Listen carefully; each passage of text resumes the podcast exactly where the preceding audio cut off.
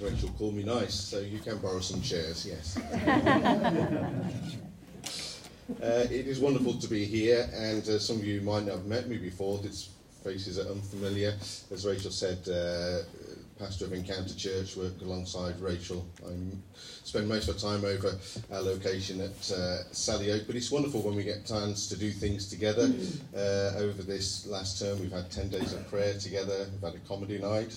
Uh, in the spring, we had um, well-being series, looking at the different God's perspective on well-being, and uh, we had a joint connect group here on Wednesday mornings. Um, on New Year's Day, we're having a joint service. Uh, that's at Selly Oak because it's slightly bigger, and therefore we can get more more people in. But we love it when we get together uh, as one church, even though we are in two locations. So if you can join us on New Year's Day. Uh, it's 11 o'clock, so it's a slightly later service. Yay. Gives you a chance to let the new year in and um, have a lie in and sober up. So, um, no, I'm joking. But you'll be, you'll be very welcome. So that's 11 o'clock on New Year's Day. So we have been looking at a particular series over the two locations, uh, more so at Oak. You can pick up uh, them online. We've had about five weeks of this, looking at 1 Peter. So uh, at our Connect group on um, Thursday, we were talking about, or asked the question, when did we last write a letter to somebody? Not an email or a text, but actually wrote a letter. Mm. Do you know what I mean? yeah. A letter. Yeah. And I can remember last time I wrote a letter, partly because my handwriting is so illegible that texts are better for people. Uh, now, I am right handed, but I've worked out that I must be left handed because my writing is so kind of, yeah. So I don't write a lot of letters, but Wendy still writes letters. So um, she was mentioning on Thursday, I thought it was really nice. So last time she wrote a letter, one of the times was to the lady who led her to the Lord when she was 10 or 11, uh, Joni Walker. Uh, that was many years ago, I won't tell you how many. And uh, Joni um, uh, was quite disabled. She couldn't walk properly. She had these two six sticks, and but she used to help out at the uh, uh, holiday club every summer with Scripture Union. And uh, Wendy wrote because she wanted to encourage her, because all those decades ago, many years ago, she led Wendy to the Lord. And the wonderful thing is, or the sad thing is, in some respects, that the letter got to Joni and she read it very soon before she passed away. So the timing. And, you know, it's always good, isn't it, to encourage each other and to send mm. messages of encouragement, uh, whether it's, you know.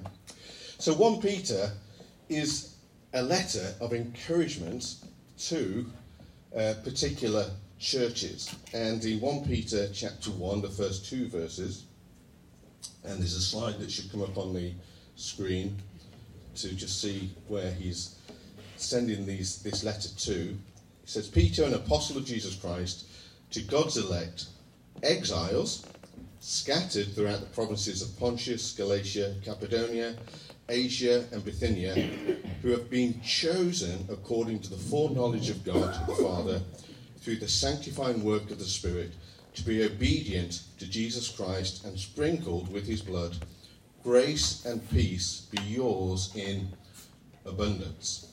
So these are real people, real time, real location, real challenges. And if you see just down to the uh, bottom right, you see where Jerusalem is, where Judea is. But this letter is not sent to the Christians in Jerusalem.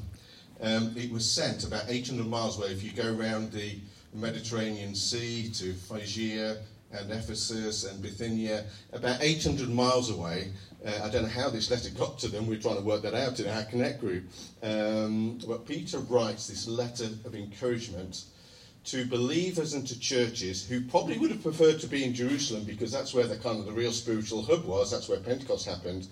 But because of persecution, these Christians were scattered hundreds and hundreds of miles away and set up these churches and Peter writes this letter of encouragement to them. And he talks to them about being the scattered church. At times they're gathered church, but they were scattered far and wide. And there's no doubt that this is something that God wanted to happen. Not that they were persecuted, but He wanted them to be scattered.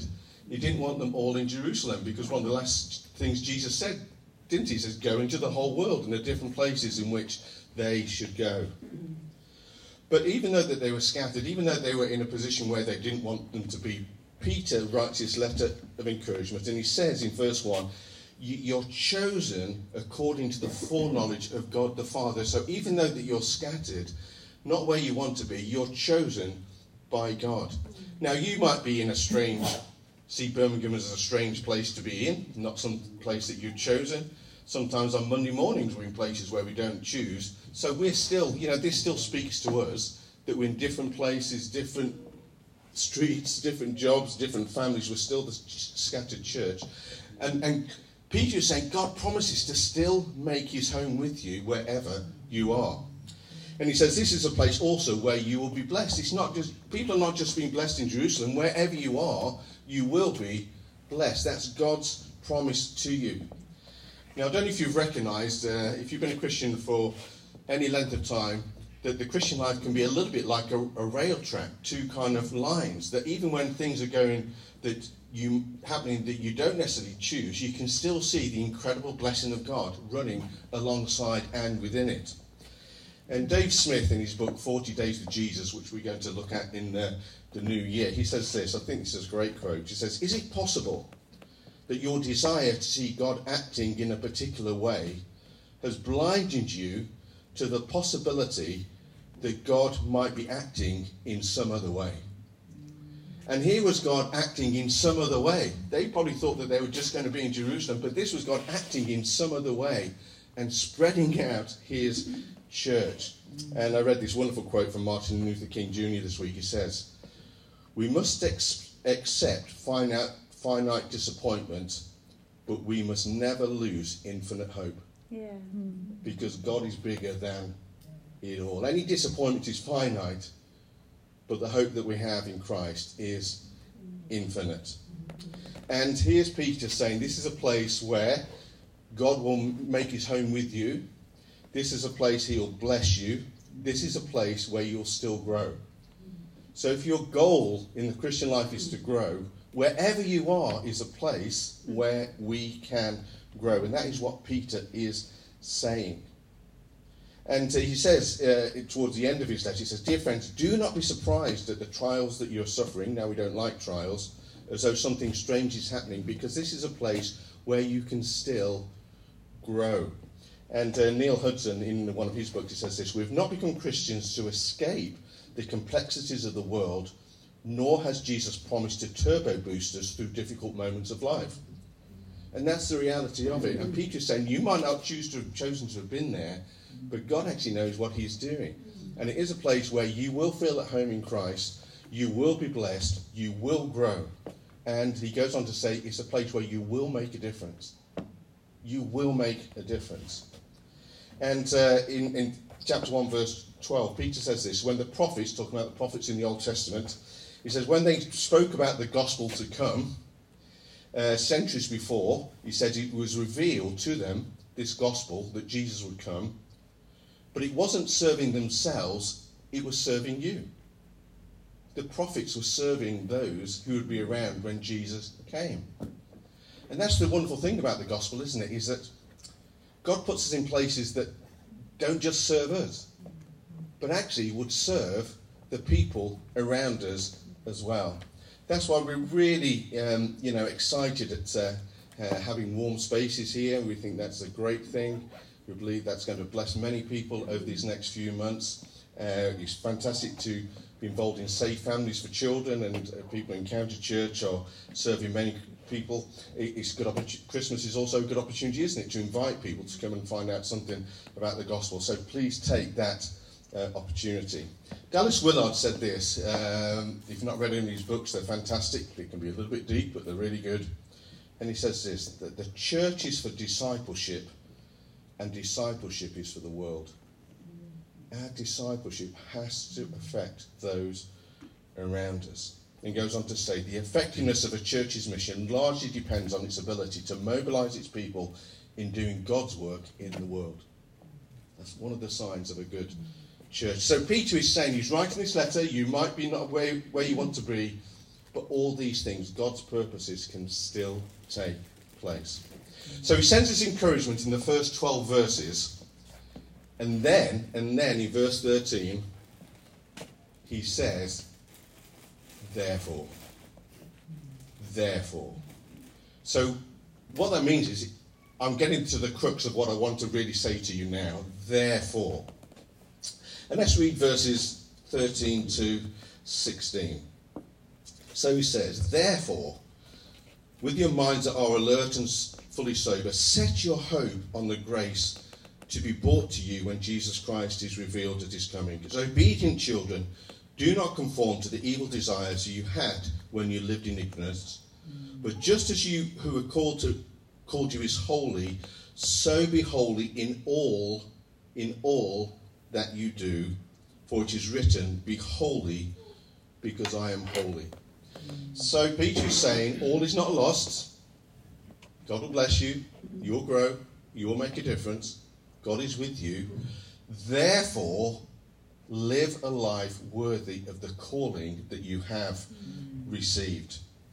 Now, the picture of therefore, the interpretation they say, is like of, of, of a garment that's really kind of flabby, and you're kind of gathering it, you're gathering it all in. So you're alert, you're in position in order to make a difference. You're kind of streamlined.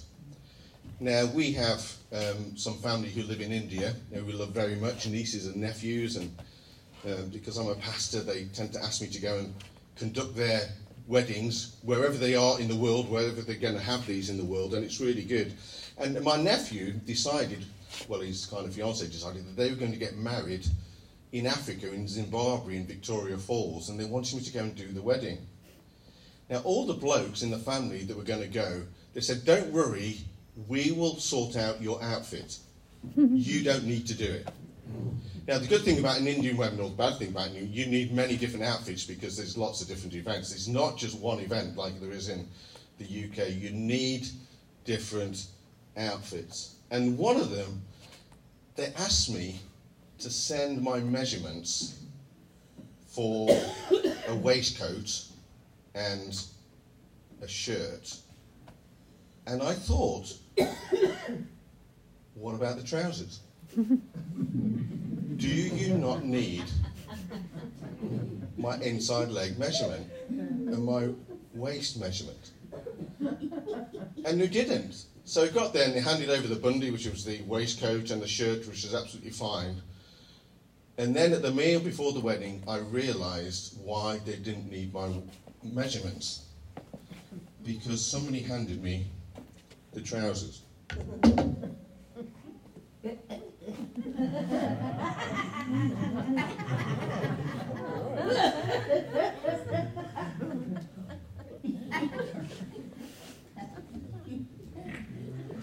You don't need measurements for those trousers. They will fit. They will fit most people. Now, when Peter is talking, he's talking about gathering in and tightening, like putting a, a, belt on and being ready for action. And he goes on to explain what he's talking about because he's talking about um, the Word of God. And the Bible doesn't talk about the belt of truth? And he says in verse 24, it says, All men are like grass, the grass withers and the flowers fall, but the Word of God stands forever. The Word of God is what gathers everything in. And, and he's saying that you need to live the life of God, not be squeezed by the life of the world. But you need the belt of truth. You need the word of God every day. You need to be alert. You need to be on the ball if you're going to live a life worthy of the calling you have received. And he wanted to encourage them, even though they're in a location they hadn't preferred, that God was still going to use them and they needed to be on the ball. They needed to be alert every day in order to live that life that God had got for them. So he's saying, prepare yourself for action. Don't let it all just hang out. And Peter goes on for the rest of Peter. I'm not going to preach on the rest of Peter.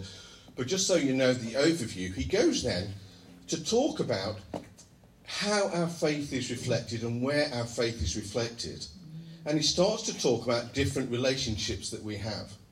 And he's making the point that it's in these different relationships that our faith is, re- is reflected, and the world looks on and to see how genuine and real our faith is because of how we respond to these different relationships. So he talks about uh, slaves and masters. Basically, he's talking about bosses and employees and how we relate to each other. He talks about uh, government and, and, citizenship, being good citizens. He talks about that.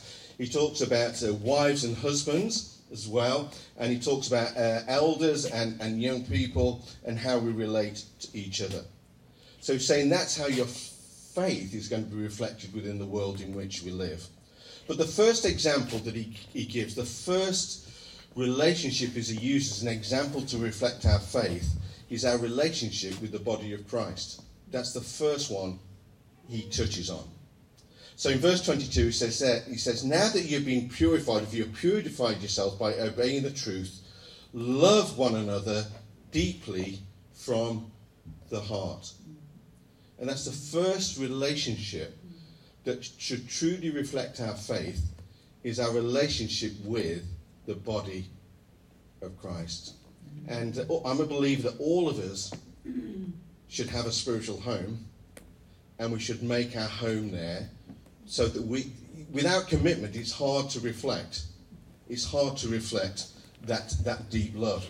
And as uh, Graham Craig, the theologian, says this, he says, they, as believers, were to love one another and live in unity so that the unbelieving world might know the reality and genuineness of Christ. So, that's a challenging thought that our unity and our commitment, loving each other deeply, doesn't only reflect our faith, but it says to the world that Jesus is real that Jesus is alive. Mm-hmm. It reflects it so powerfully. It's so important because it's not so much about our faith, it's about people knowing that Jesus is real, that Jesus is alive. And that's what Peter is saying here. So there needs to be great connection. And in the Psalms it says, doesn't it? It's wonderful that that is the place that God commands his blessing. When we, we love each other deeply, that's where God commands his blessing. And I'd encourage you, if you feel dry spiritually, get where God commands his blessing within the body of Christ, being united with other believers. Love each other deeply. Have that level of commitment because that's where God commands his blessing. He promises that. And that's why it's really good as the two locations to have 10 days of prayer together. And it was great over those 10 days, and um, I went to many of them. But God commands His blessing in and through those settings. It's really encouraging. So Peter says, you know, therefore, be united to the body of Christ. And then he goes on to say, therefore, again. He says, therefore, rid yourselves of all malice, all deceit, all hypocrisy, all envy, all slander of every kind that you may grow up in your salvation. So, saying one of the key things then of being united in love another deeply is what you say about each other. That is very important. And he, he spells it, it out.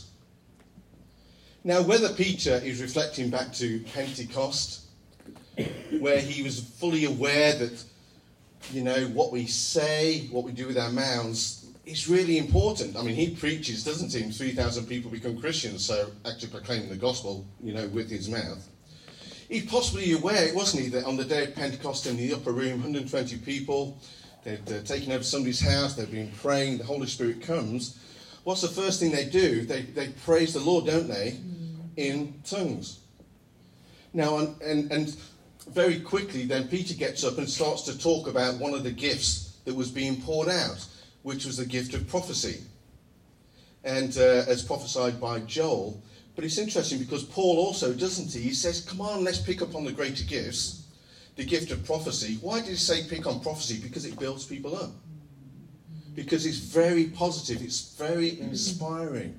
And, and Paul says, doesn't he? Follow the way of love and eagerly desire it.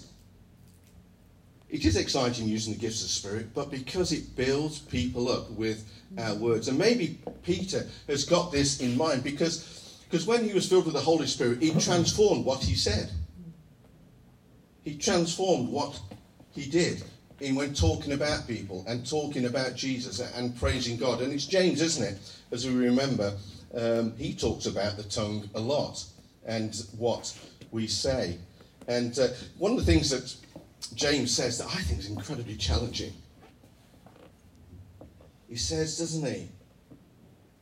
Praise and cursing shouldn't come out of the same the same exit. You know that's a challenging thought, isn't he? And James doesn't he? He says the tongue is also a fire, a world of evil, can be among many parts. It corrupts the whole person, sets the whole course of his life on fire. And um, Peter says, Be holy because I am holy. And he says, Therefore, rid yourself of all malice and deceit and hypocrisy, envy, and slander of every, child, every kind, so that you may grow up in your salvation. So to grow, Peter is saying, to reflect our faith will very much be determined of what we say about other believers. And he's saying that that is the, that is the starting point for us. Now, I don't know about you, I wasn't brought up to go to, to church. So for some people, when they say to become a Christian, it's kind of a gra- gradual thing, a gradual realization. I became a Christian at the age of 15 or 16. And one of the things I do remember is that I stopped swearing and lying overnight. It was harder during the day, I have to admit, but overnight, um, very little, very little swearing in line overnight. So, um, now that's one thing that seemed to change very quickly for me. Other things I found a little harder. It's a good thing we're work in progress, isn't it? So if God does not anything, I mean, that's changed, but some things you need to work on over a period of time. For example, Philippians 2 says this Do everything without complaining. Well, there you go. There you go. Anybody here do everything without complaining? I mean, that's quite a challenging verse, isn't it?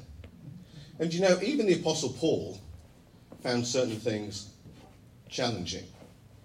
Because in Romans chapter 5, he says, doesn't he? He says,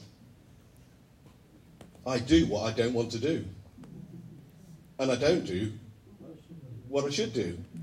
I know what I should do, but I don't do it. And even though I tend to do it, I find that sin is right there with me, and it's very difficult. And then he goes on to say, Who shall rescue me from this? And then he says, Thanks be to God, who gives us the victory through our Lord Jesus Christ. I remember a story about a, a young lady who'd bought this uh, brand new open top BMW yellow and um, she was driving, got it from the garage, and she drove down the hill near to her home, stopped at the traffic lights, and a gentleman comes and crashes right into the back of her. Now she's very patient. Women drivers are more patient, aren't they? I think so. So she gets it fixed, takes six months. She goes from a garage and she gets this brand new version of her car. BMW open top, yellow, drives down the hill to her home, stops at these traffic lights on red again. It's just my luck. Lo and behold, the same gentleman drives the same way, bang into the back of her. She doesn't feel so patient. So she gets up, out of the car, he winds his window down looking very sheepish. And she says, Sir, how do you manage to stop when I'm not here. it's not a true story, by the way.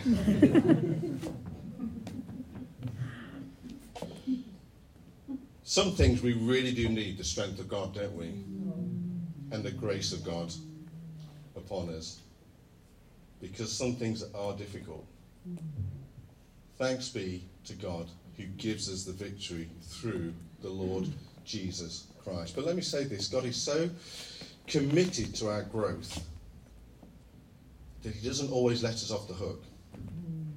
He wants us to progress, He wants us to mature, He wants us to keep going forward. Even in this area, do everything without complaining. He wants us to grow.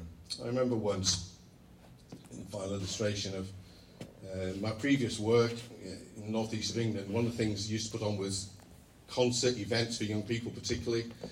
I remember once being so excited because we got what we thought was one of the best Christian musicians in the country, and he was. And I thought, oh, we're going to sell that, sell out very quickly. And we sold out very quickly, five or six hundred tickets. And I thought it's going to be great. All these people there, many that don't know Christians, many have brought friends. And I thought this is going to be great. But when he came, he sang really well. But what he said wasn't as good as what I thought that it would be, or normally was. Now, a little while later, I found out he was kind of questioning his faith a little bit. But I have to say, on the night, I was a little bit dis- disappointed. Not with the music, that was fantastic, but just some of the things that he'd said. Then, for the next two years, I remember whenever his name came up, or I mentioned his name, people would say, Oh, in, he's such a great musician and great Christian. And I was always jumping and say, Yeah, but, you know, we had him. Sang well. All these guests didn't say the things that we'd like him to say. We're a little bit disappointed. Just wanted people to know. Wasn't as good as we thought. And I think probably about 15 to 20 times I did that when his name came up.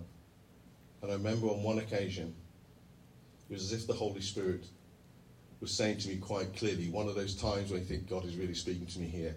His name came up.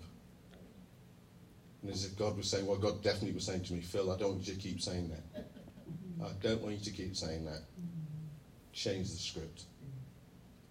And there are times, I think, when God would like us to change the script sometimes.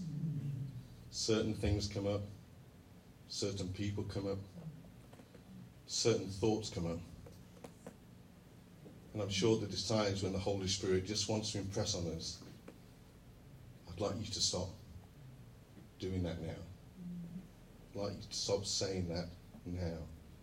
You see, the good thing about being a Christian, God is not out to get us, He's out to rescue us. Mm-hmm. That's the wonderful thing, isn't it? It's for our good, it's for everybody's good that God does this.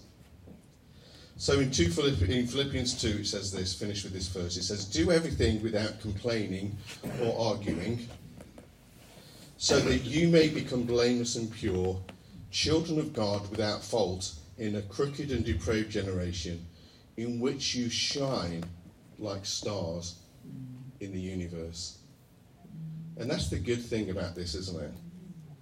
He talks about we live in a crooked and depraved world where everybody complains. Everybody complains. And he's saying that, and, and if you don't complain all the time, you will shine like stars in the universe. I mean, lights shine in the darkness, don't they? That's where they shine. When it's difficult to say good things, that is where we shine if somebody's upset us and we say encouraging things, that is where we shine. And that's the wonderful thing, isn't it? Let's pray together.